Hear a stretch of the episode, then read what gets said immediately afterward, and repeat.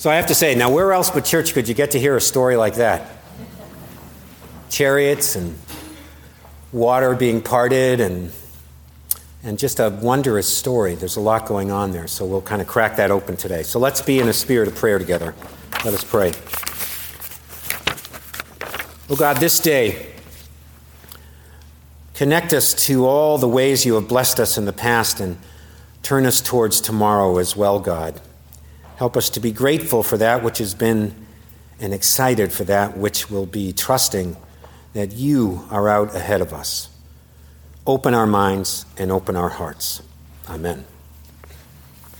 And so, again, from that text that Peter read, as Pharaoh drew near, the Israelites looked back, and there were the Egyptians advancing on them. In great fear, the Israelites cried out to the Lord.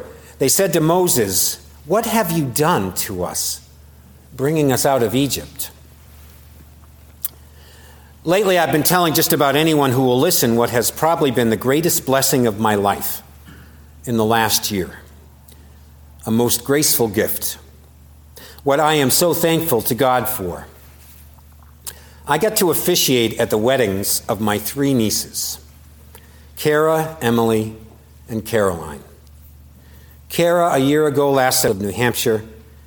Emily, this past July, in a central Massachusetts summer meadow and Caroline just a week ago, last Friday, at Boston's Arnold Arboretum. I got to stand with them as they said I do to three good men. I got to cry tears of joy when I saw each of these amazing young women, whom I've watched grow up, turn the corner towards their new lives, escorted by their fathers, who were also crying, radiant, and also happy and ready to begin this new chapter. I got to give them a gift unlike any other. But I'll admit, too, that even as I help them each to tie the knot to make lifelong covenant promises to the ones they love, I already miss them in a way. I miss them. I miss the past I shared with them. I miss when they were babies and I held them in my arms and felt the rise and fall of their little lungs as they breathed in and out. I missed reading books to them just before they went to bed Curious George and Goodnight Moon.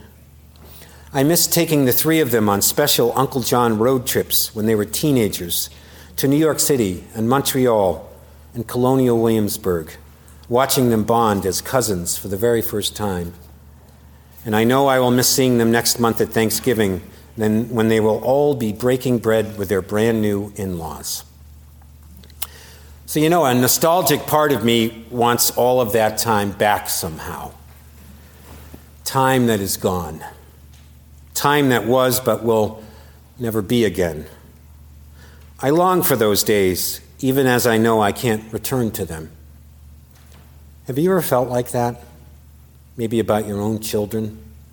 Nostalgic, sentimentally longing for a time that once was, but cannot ever be again longing for it so fully that maybe you want the present to be just like the past, longing for life to be as it once was.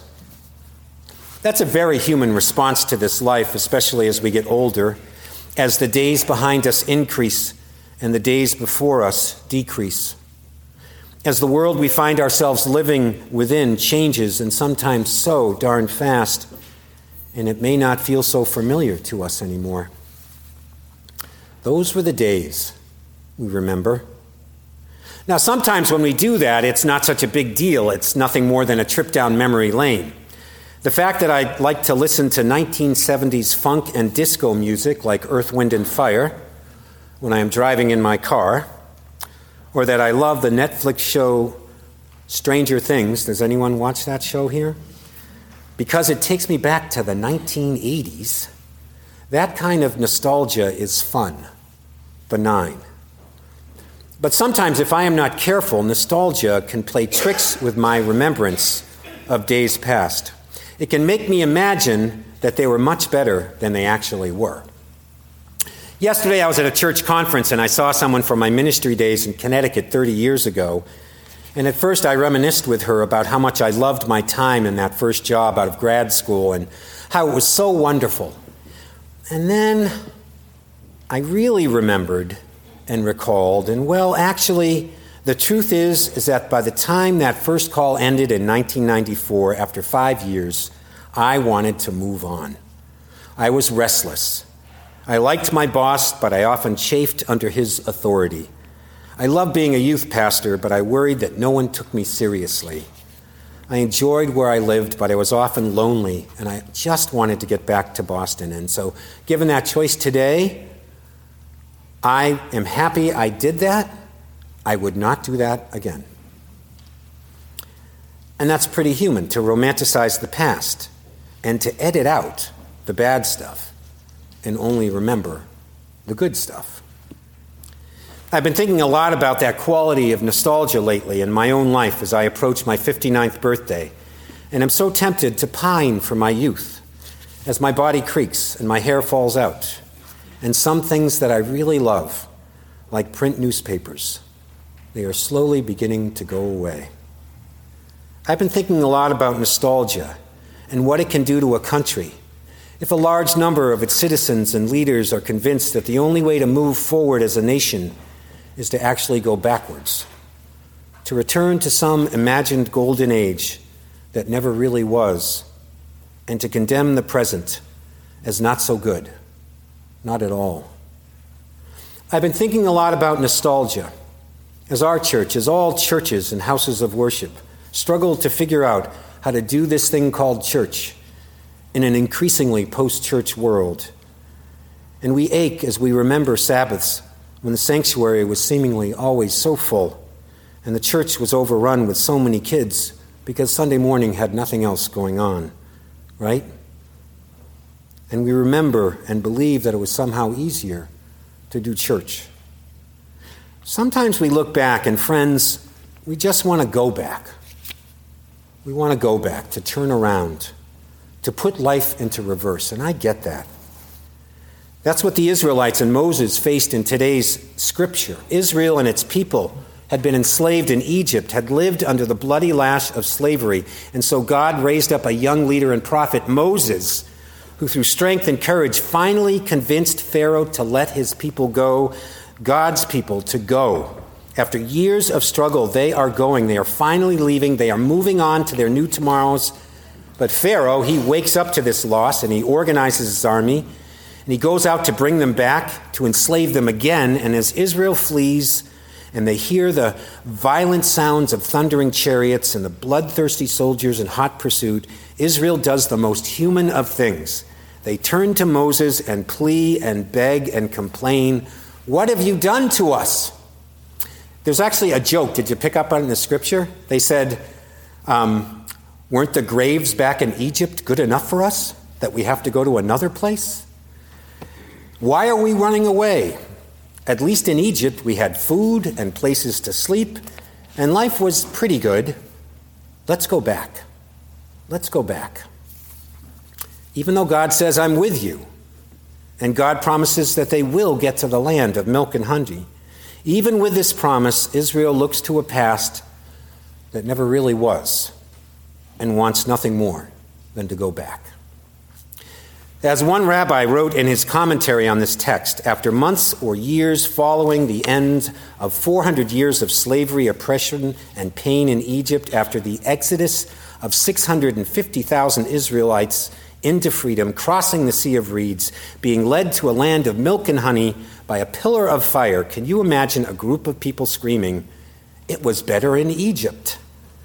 Can you imagine what Moses must have thought hearing his people saying basically that Moses was not their leader, but that he had stolen them away from an imagined wonderful life?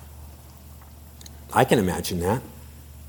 That's what we humans often do when we fear a future that is not yet clear, when life is ambiguous and we are not sure what is to come, when we are living in a transition time of life, when a big shift in world history is underway, as I believe we are living in right now, when the last kid leaves the house and we have an empty nest, or we retire and wonder what we will do next when our country is in political and social tumult and upheaval, and the days ahead seem so, so far away, what do we want to do? We want to turn back. We want to look back. We want to go back. But, friends, and I believe this with all my heart, that is not where God is. Then.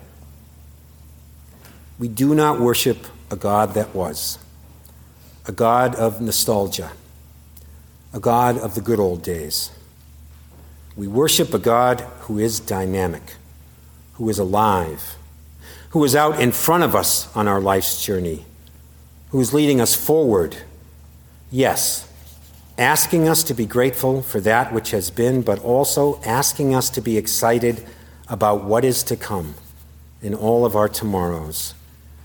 We live in time, time that cannot be stopped or reversed, but instead time that constantly moves ahead, time that is non negotiable.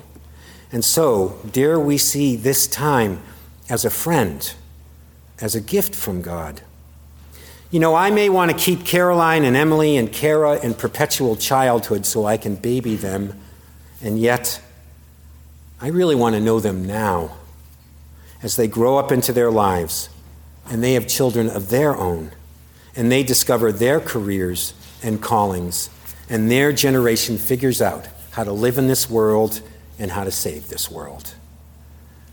I hope, I so hope, that as a church we can stand on our history in pride and thanksgiving. That next year, when we will celebrate 400 years of the Pilgrims in Massachusetts, that we can be just as excited and ready for the pilgrim journey that God is calling us to now, in this time and place, to be new pilgrims in this new world, to move ahead with faith and not fear, to cherish memories that inspire us, but not nostalgia, that at its worst can push us backwards to a time that cannot be again.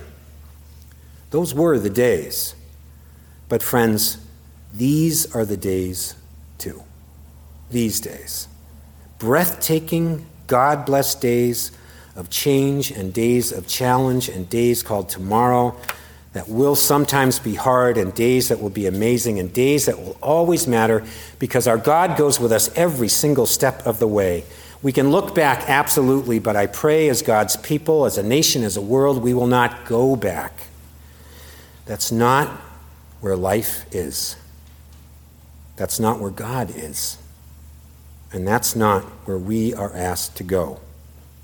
So may we always, always keep our eyes on God, stay together, and move ahead. I'm ready to go. I'm scared, and I think that's good. But we have each other, and we have our faithful God.